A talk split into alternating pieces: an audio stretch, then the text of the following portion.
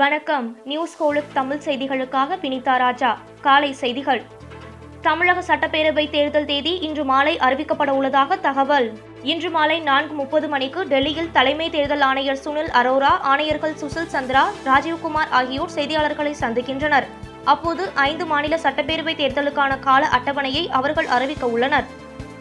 கூட்டுறவு வங்கிகளில் 6 சவரன் வரையிலான நகைக்கடன் தள்ளுபடி, முதலமைச்சர் எடப்பாடி பழனிசாமி அறிவிப்பு.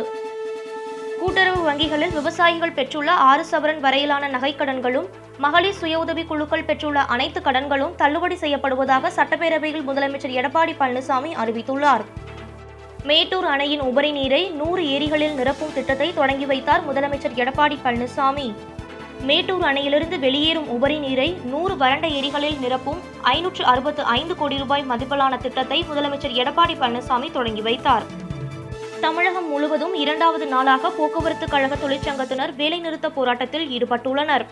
14வது ஊதிய ஒப்பந்தத்தை உடனடியாக நிறைவேற்றுதல், காலி பணியிடங்களை நிரப்புதல் உள்ளிட்ட கோரிக்கைகளை வலியுறுத்தி தொழிற்சங்க கூட்டமைப்பினர் காலவரையற்ற வேலைநிறுத்தத்தில் ஈடுபட்டுள்ளனர். எல்லையில் அமைதி காக்க இந்தியாவும் பாகிஸ்தானும் உறுதி. எல்லையில் அமைதி நிலவுவதற்காக 2003ஆம் ஆண்டின் போர் நிறுத்த உடன்படிக்கையை கடைபிடிக்க உறுதியெடுத்து இந்தியாவும் பாகிஸ்தானும் கூட்டறிக்கையை வெளியிட்டுள்ளன. இது ஸ்திரத்தன்மையை ஏற்படுத்தும் நடவடிக்கை என அமெரிக்கா வரவேற்பு தெரிவித்துள்ளது. மத்திய ஆசிரியர் தகுதித் தேர்வு முடிவுகள் வெளியீடு. மத்திய ஆசிரியர் தகுதித் தேர்வு முடிவுகள் www.cbse.nic.in என்ற இணையதளத்தில் வெளியிடப்பட்டுள்ளது. கடந்த மாதம் 31ஆம் தேதி நடைபெற்ற மத்திய ஆசிரியர் தகுதித் தேர்வில் முதல் தாளில் 4,14,798 பேரும், இரண்டாம் தாளில் 2,38,501 பேரும் தகுதி பெற்றுள்ளதாக CBSE தெரிவித்துள்ளது. 60 நாடுகளுக்கு கொரோனா தடுப்பூசி மருந்துகளை இந்தியா வழங்கியதற்கு பிரதமர் மோடிக்கு உலக சுகாதார அமைப்பின் தலைவர் நன்றி தெரிவித்துள்ளார். GST வரி விதிப்பு, பெட்ரோல் டீசல் விலை உயர்வுக்கு எதிர்ப்பு தெரிவித்து 8 கோடி வர்த்தகர்கள் இன்று வேலைநிறுத்த போராட்டத்தில் ஈடுபட்டுள்ளனர். மும்பை பங்குச்சந்தை நிலவரம்.